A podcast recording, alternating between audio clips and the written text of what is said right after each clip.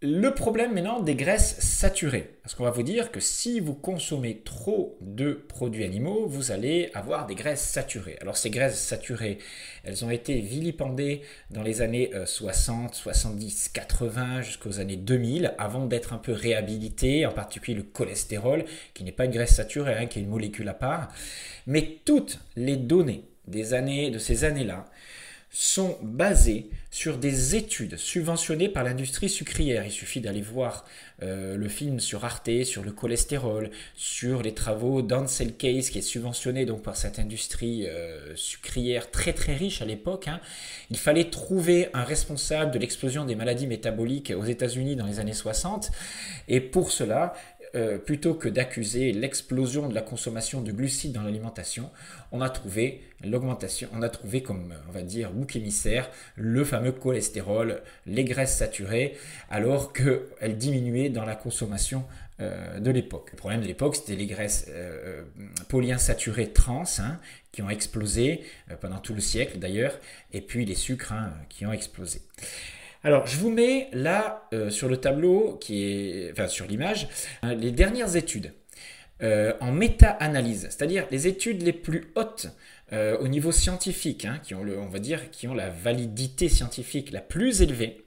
Ce sont des euh, associations d'études de méta-analyse qui euh, disculpent, si vous voulez, les graisses saturées dans leur association, leur implication dans l'augmentation des maladies cardiovasculaires, des AVC dans le monde. C'est-à-dire que ces études-là sont les plus récentes, on est en 2013 jusqu'à aujourd'hui, et elles montrent toutes que n'y a aucun lien direct entre apport de graisses saturées dans l'alimentation et, risque et augmentation de risque de maladies cardiovasculaires. Dans le monde anglo-saxon, il y a beaucoup de travaux aujourd'hui hein, sur les graisses saturées, le cholestérol et leur, euh, on les disculpe aujourd'hui de bien des mots. Il explique bien que nous avons besoin de graisses saturées, nous avons besoin de cholestérol. Ce sont des molécules hyper importantes, en particulier dans la structure cellulaire, dans la fabrication des hormones stéroïdiennes. Et si l'on n'en apporte pas suffisamment, notre corps est obligé d'en extraire, d'en fabriquer à partir des acides gras polyinsaturés. Hein. donc nous risquons d'être carencés en acides gras oméga 3, oméga 6 à cause de ces apports insuffisants en graisses saturées. Je répète qu'une alimentation trop calorique, peu importe les apports de graisses, de protéines ou de glucides, posera des problèmes à des sujets fragiles, euh, fragiles je dis, euh, susceptibles de faire de la résistance à l'insuline et ayant ce gène ApoE4. Hein. L'autre argument qui n'est pas en faveur des régimes euh, et peut poser des inconvénients hein, sur les régimes euh, riches en euh, protéines et graisses, c'est l'argument de viande égale cancer.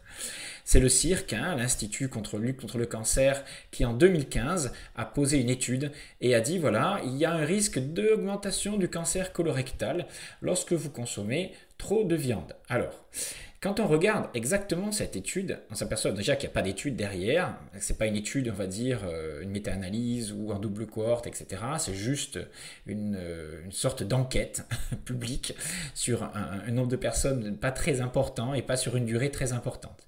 Et il conclut que le risque de cancer colorectal, alors c'est pas tous les cancers, hein, c'est uniquement le cancer colorectal, a un risque augmenté de 1,8% contre 2500% de risque d'avoir un cancer euh, si vous consommez une cigarette. Donc en fait, ce risque d'augmentation de 1,8% est totalement insignifiant. D'autre part, dans cette étude, on ne vous dit pas de quelle viande il s'agit. Est-ce qu'il s'agit de viande industrielle, à qui on a donné des OGM, du maïs, etc. Ou est-ce que c'est une viande de pâturage? Est-ce que ce sont aussi des produits transformés est-ce que les gens ont observé, ils ont consommé des, saucisses transformées, des, viandes euh, réassociées? Et on ne vous dit pas si la viande est cuite ou elle est crue. On ne vous dit pas, enfin, on vous dit rien sur l'origine de la viande. Donc, si vous regardez bien toutes les études officielles, celles qui sont générées par des universités avec des travaux sérieux, vous ne trouverez pas de relation directe entre risque de pathologie cardiovasculaire ou de cancer euh, digestif, etc., et consommation de viande. Il suffit d'ailleurs d'observer les peuples qui mangent régulièrement des produits animaux, des viandes, comme les Inuits, les Maasai, d'autres peuples de chasseurs. Même des, euh, par exemple des culturistes qui dans les années 70-80 consommaient des quantités énormes de viande hein, dans le monde du bodybuilding comme Arnold Schwarzenegger dans ces années-là, ils pouvaient consommer plus de 2 kg de viande par jour. Hein. Eh bien, ces personnes-là, lorsqu'on a fait des études sur eux, n'avaient pas plus de risque de cancer digestif que euh, la moyenne de la population normale. Même si en plus ils se bourraient de stéroïdes, hein. donc ils ont eu des problèmes cardiaques euh, liés à une hypertrophie euh, du muscle cardiaque et les stéroïdes qu'ils prenaient, mais pas sur des cancers colorectaux. Or, c'est la population qui consomme le plus de viande, comme les Inuits, comme beaucoup d'autres peuplades, et ils n'avaient pas ce type de cancer-là. Donc attention aux raccourcis et aux croyances. Un, autre inconvénient supposé qui fait beaucoup débat, c'est le risque de produire beaucoup de purine quand vous consommez beaucoup de produits animaux. L'acide urique, l'urée, l'acide hypurique, vous risquez d'acidifier votre organisme, on vous dit. Alors attention, là on est sur un concept totalement euh, qui n'est pas du tout scientifique. Les viandes ne créent aucune acidification de vos tissus. Il ne modifie absolument aucun pH dans votre organisme, que ce soit votre pH sanguin, que ce soit votre pH tissulaire, que ce soit votre pH cellulaire. Tout reste à l'identique, puisque vous avez des systèmes de compensation qui fonctionnent très très bien, comme le rein, le système de ventilation. Mais ce qu'il faut savoir, c'est que lorsque vous consommez des produits animaux, vous consommez en plus beaucoup de collagène, beaucoup de minéraux bien assimilables et vous avez un équilibre qui reste très correct. D'ailleurs, vous assimilez beaucoup plus de collagène qui permettent la structure minérale et évitent la décalcification ou des choses comme ça. Depuis plus de 10 ans que j'ai réintroduit beaucoup plus de produits animaux dans mon alimentation. Je continue de faire beaucoup d'exercices physiques. Je n'ai pas de tendinite. Je ne souffre pas d'inflammation articulaire, d'arthrose, de déminéralisation en, quoi que ce soit. Je n'ai pas de perte de densité osseuse, bien au contraire. Je peux courir pieds nus 20 km sans avoir mal nulle part.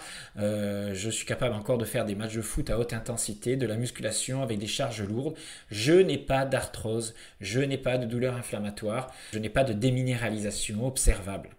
Voilà. Alors que ce n'était pas forcément le cas lorsque j'avais une alimentation très végétale dans ma jeunesse. Même si j'avais une grande forme, voilà, je pouvais quand même avoir des points d'inflammation qui apparaissaient aussi, des déminéralisations au niveau de la dentition en particulier.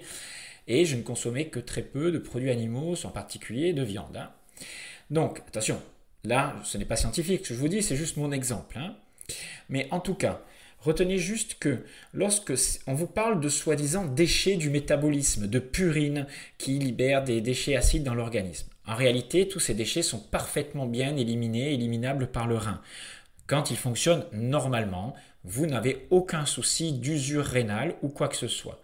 Vous n'auriez d'ailleurs pas l'idée de dire que lorsque vous consommez beaucoup de, de fibres, eh bien, euh, ces fibres, elles sont éliminées par les intestins. Eh bien, vous n'aurez pas l'idée de dire que ça fatigue vos intestins. Ben, c'est exactement la même chose pour l'urée, l'acide urique. Consommer ces produits-là ne fatigue pas les reins. D'autre part, l'acide urique est considéré comme un antioxydant. Hein, euh, donc le corps va toujours en garder une partie dans l'organisme, au même titre que l'urée, par exemple, hein, qui est un déchet du métabolisme. Votre corps sait très bien transformer l'ammoniac en urée, hein, sous sa forme utilisable par le corps. Et cet acide urique, cette urée qu'on retrouve dans le sang en petite quantité, c'est exactement le même mécanisme que la fibre qui va être euh, utilisée en toute petite quantité pour nourrir une partie de vos intestins, de vos entérocytes. Mais la grande partie sera éliminée tout comme cet acide urique en excès, en urée, sera facilement éliminable par les reins. Donc, quand on vous parle de relation entre acide urique et goutte, dans la réalité des faits, la goutte n'est pas liée à votre taux d'acide urique sanguin, qui d'ailleurs évolue très peu. La goutte n'apparaît que lorsque vous faites des précipitations de cet acide urique dans vos tissus.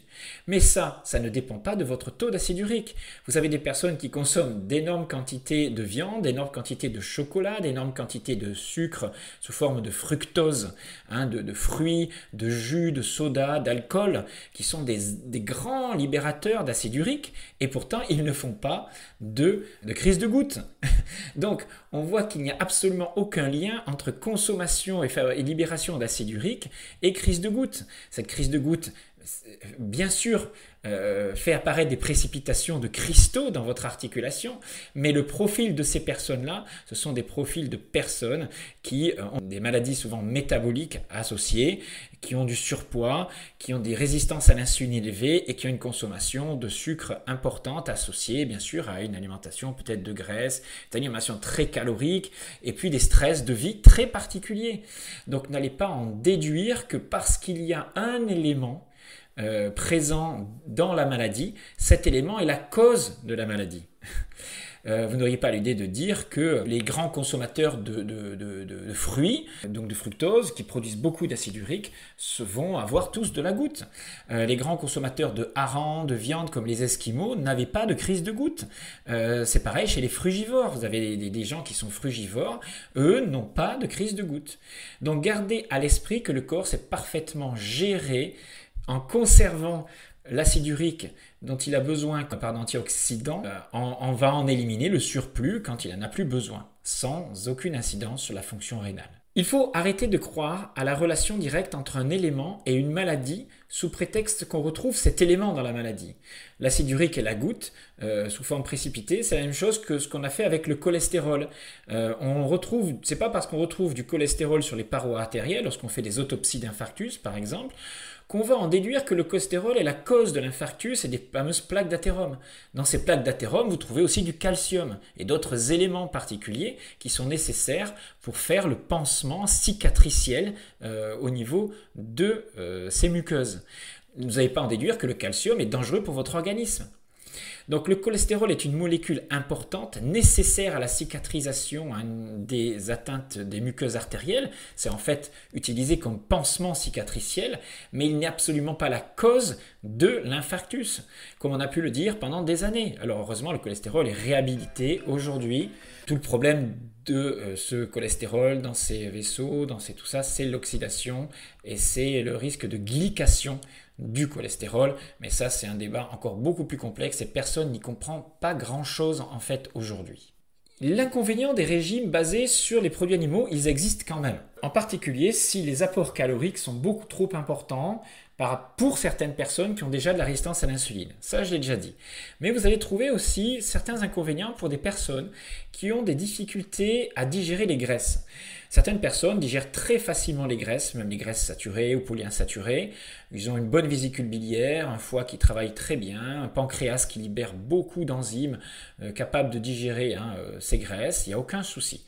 Mais vous avez des personnes qui ont une faible capacité digestive et euh, qui se lancent par exemple dans du cétogène, du carnivore même, mais surtout c'est surtout le cétogène hein, où il y a beaucoup de graisse, et ils n'arrivent pas à digérer ces graisses en trop grande quantité ça s'apprend, c'est-à-dire que moi j'ai appris à, digérer un peu plus de graisse que je ne le faisais avant. Au début c'était un petit peu indigeste et puis progressivement on y arrive très très bien. Euh, mais certains, voilà, peut-être n'y arriveront pas. Une autre erreur, c'est de consommer trop de protéines. Euh, lorsque vous êtes par exemple à régime cétogène, vous pouvez euh, consommer trop de protéines qui peuvent libérer trop de sucre. Hein. Par la néoglucogénèse, les protéines sont capables de libérer beaucoup trop de sucre. Et je pense qu'on on est tenté de consommer peut-être trop de protéines animales ou végétales. C'est pas le problème. Hein. Là, là c'est trop de protéines animales en l'occurrence. Et on vous dit d'en consommer 1 à 1,2 g par jour par kilo de poids de corps. On peut s'en sortir très bien à 0,8 ou 0,7 g, je l'ai déjà dit récemment.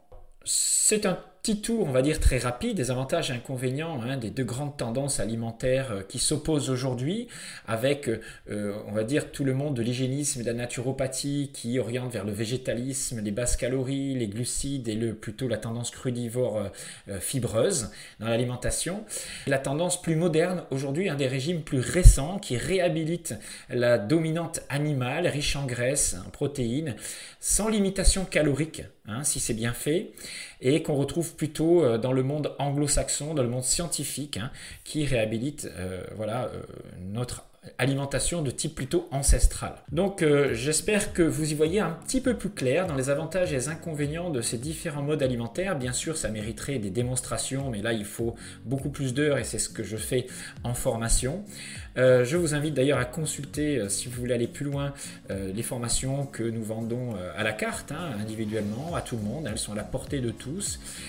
sur le site alsacenaturo.com ou directement en me contactant sur jbnaturo orange.fr. Dans la troisième partie, je vous expliquerai euh, ce que moi j'ai mis en place euh, à la suite de, on va dire sur le, plan alimentaire, hein, à la suite de ces 35 années de recherche, d'expérimentation, ce qui me convient le mieux aujourd'hui, sans vouloir vous imposer de dogme, hein, bien sûr, puisque c'est mon choix alimentaire, et je vous expliquerai pourquoi j'en suis arrivé là.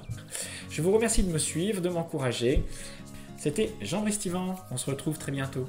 Salut